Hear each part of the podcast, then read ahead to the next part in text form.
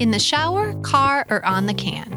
As moms, we all know those are about the only times in a day where we are alone and sane, if we're lucky.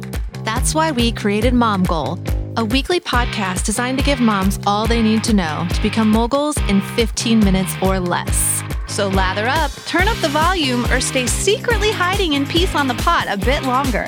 Let's go! Mom Goals, welcome back. We're talking physical, and we've been talking about cleansing this month. This week, we're going to talk about how we cleanse our environment. Now, there's a lot of germs and things going on, and now we're super like sensitive to, you know, any type of germs with COVID and everything. So, the one product that I found that I love that I want to share with you all is Trader Joe's multi-purpose cleaner, cedarwood and sage. Fabulous, affordable, it's plant derived cleaning power. So it smells good, but it doesn't have all those harsh chemicals. Like, trust me, we have some of like the microban and like all those other ones, but this is good to use like every day. And I don't like have to worry about breathing in Clorox bleach and stuff. It just feels better, biodegradable, and it cuts through grease. It's great. Definitely a must check out product to help cleanse your environment because we need to cleanse ourselves, cleanse our bodies, and the space we live in. The space, well, and we're stuck here now. I feel like more than ever. I feel like in 2021, it was about I got out, I saw everyone and everything and every person I was had ever met in my life, right? And then 2022 is back again. They're like, and you're in your house, okay? So you're just like, hello, I might as well try and clean the house because I'm stuck here. So yeah, no, love that. And you know me, I love my Trader Joe's, so I can't believe I haven't used that yet. So I'm gonna have to pick some up and just talking about February and all of that, you know, the to do list you didn't do in January that you made for yourself that you're like, I'm going to do this and this and this. And in February, you're like, okay, no, maybe I'll actually get it done. So I will say, organizing my bathroom was a very cathartic experience. In January, we talked about our vision boards that we make. I like to hang them in the toilet room, so I'm forced to see it every day. Now, my vision board then was surrounded by a bunch of junk and it was just clutter. And I decided, I said, well, maybe my visions will actually come true if they're surrounded by nice organization and feng shui. So, you know, I went to Home Goods, did the whole home edit thing where you put them in the clear containers, which is all the rage.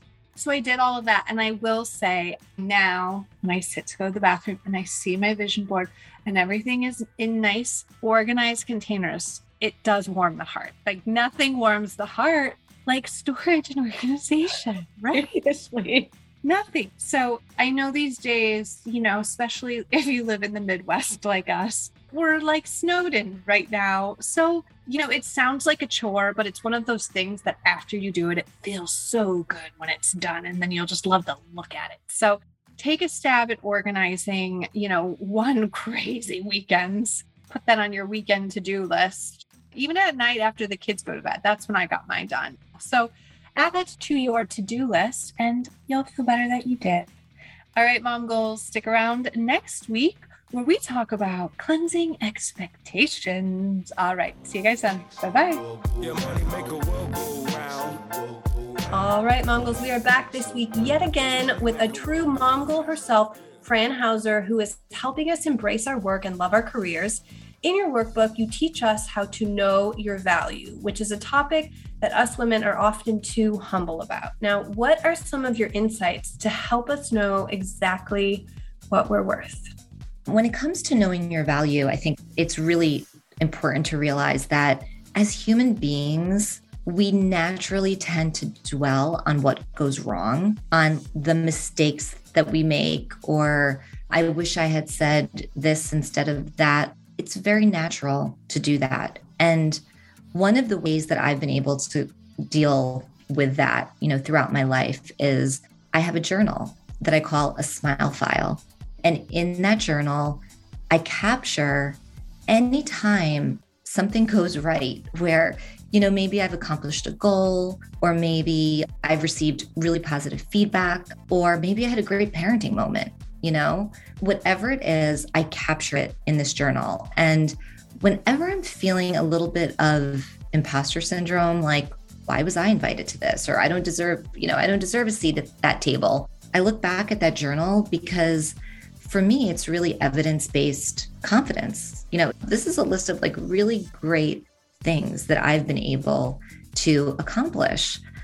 So it just naturally makes me feel better and it gives me that little bit of a confidence boost. The other thing that I love is if you've never done this, if you asked your friends and colleagues to describe your character and to name like just a few strengths that make you shine. And you can even just text them, just ask them this question. And the words that they come back with, include those in your journal, in your smile file, because there's just something so beautiful about being able to see yourself through other people's eyes.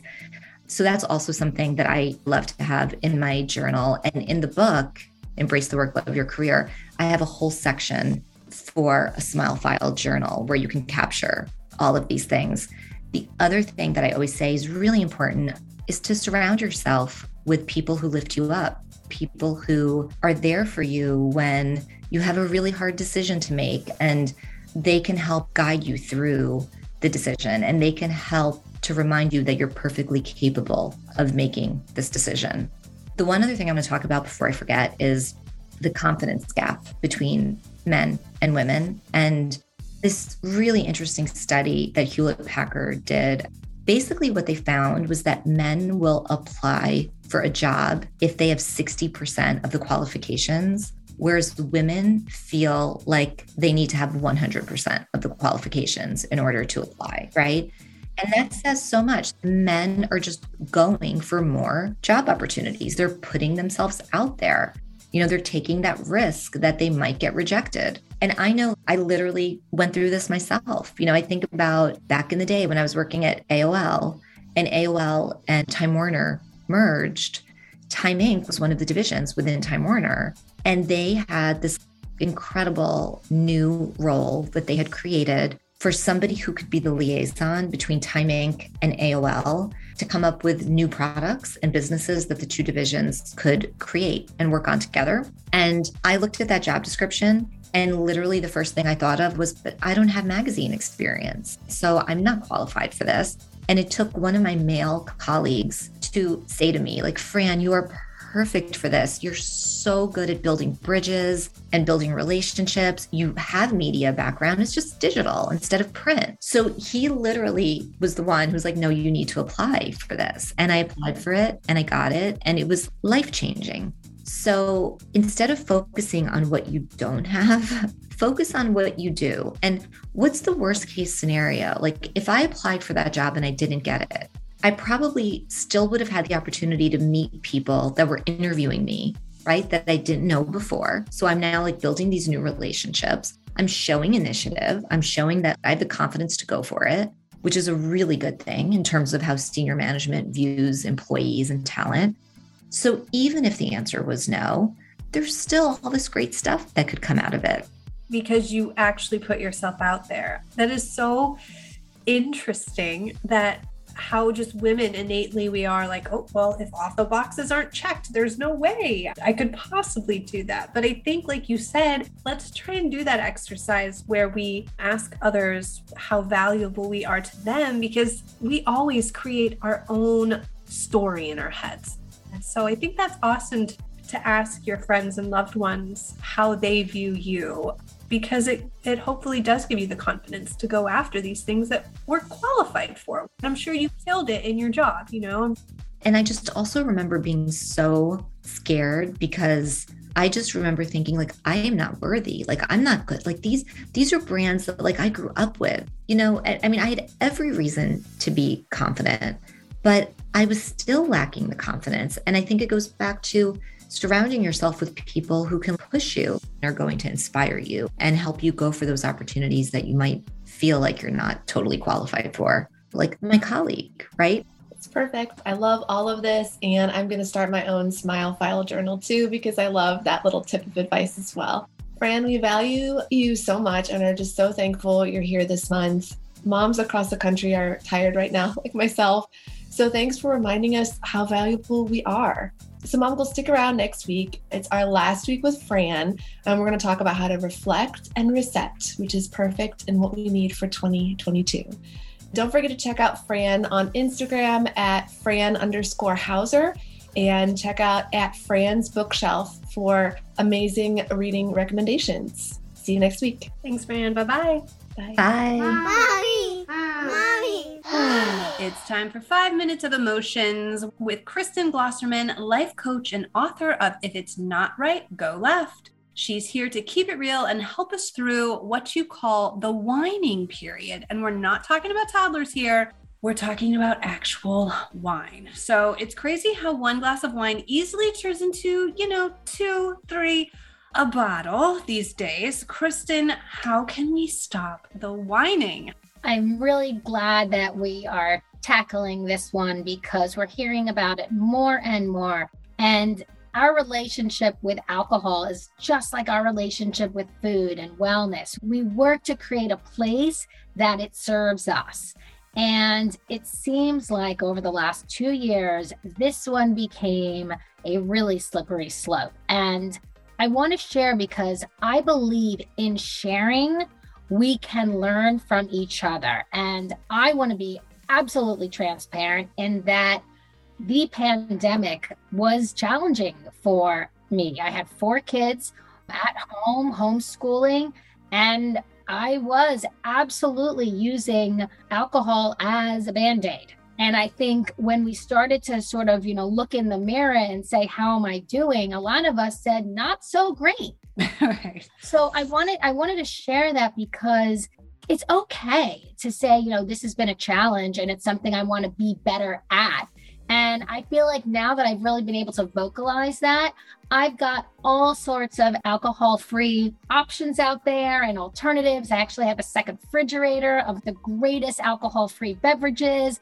My kids are in on it, my restaurant is in on it. So I'm really promoting this alternative, and people really seem receptive. So let's talk about it. Let's talk about it. Because you're right. I feel like at the beginning of 2020, which yes was two years ago, it feels like yesterday, and right? it's like Groundhog Day. But at some point, we have to go, this can't be the coping mechanism every single year, right? It can't be. So you're not saying give it up completely, but what are some tips to kind of slow it down, or how many drinks is the right number? How often? What do you suggest? And also, just to be perfectly candid, there are individuals where abstinence and moving away from it entirely is the answer. So I just want to honor anyone who is in that boat.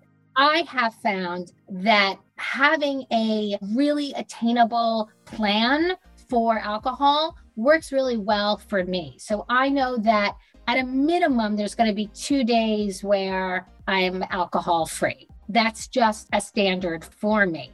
And ideally, I don't go over two drinks. I mean, sometimes the occasional three, but I'm a small girl and I have found that alcohol in and of three drinks doesn't really serve me. So I start this chapter, I have the book, and chapter nine is Stop Whining. And I say, I'm so much better when I drink alcohol, said no one ever. It's true. Yes. And I also say, I love a good margarita or a martini. And I have a client that is a wine producer and I own restaurants. So at the same time, alcohol is a really big part of my life and my family's life. We are celebratory people, there's always a toast. So, really getting in tune with my relationship with alcohol and when I can enjoy it and when it's probably best to hold off that's been a big part of my learning this year and i'm happy to share. Well we're happy you did share because it also normalizes how other people are feeling too because we're not talking about it. So thank you for sharing and being honest about it. And it's kind of cool now because there's a lot of really good options out there like blake lively's betty buzz. So it's kind of cool this new age and new products coming forward to help try some different things out there that still taste good and make you feel good too Yeah. And a lot of it is also like the ritual of it. So I find that if I use a wine glass for just about anything, my iced tea, my club soda, whatever, it's the end of the day. It's almost like just having the glass in my hand. I'm like halfway there. So that's also been a fun finding for me. Okay, well, I got some iced tea right here, but if I put it in a wine glass, I mean, it cha- it's the game changer right there. That's what I'm gonna. That's what I'm gonna do going forward. I do. I have all sorts of pretty glasses, and I'm good. We've gotten into this habit of holding this pretty thing. What's inside has become less important. You're right. It's the habit. It just feels good to touch the nice glass and not be drinking out of a plastic container, right? So I like that. Especially at four or five o'clock, like that. You know, I take out the cut crystal. I love it. I love it. That's going to motivate me to drink more water. I'm trying this tip. All right, Kristen, thank you so much for the constructive nudge and for your honesty on this topic. We definitely can need it in these current times. Mom Goals, stick around next week because we're bringing it all home and Kristen's going to give us tips for how to live directionally. And don't forget to check out her book, If It's Not Right, Go Left, for more achievable tips. It's available on Amazon, Barnes & Noble, bookshop.org, anywhere you buy your books. Check it out. Bye, Kristen. Bye bye. All right, Mom Goals, that's all the time we have. Thanks for listening. Want more Mom Goal? Follow us on Instagram at Mom Goal. And don't forget to leave us a review.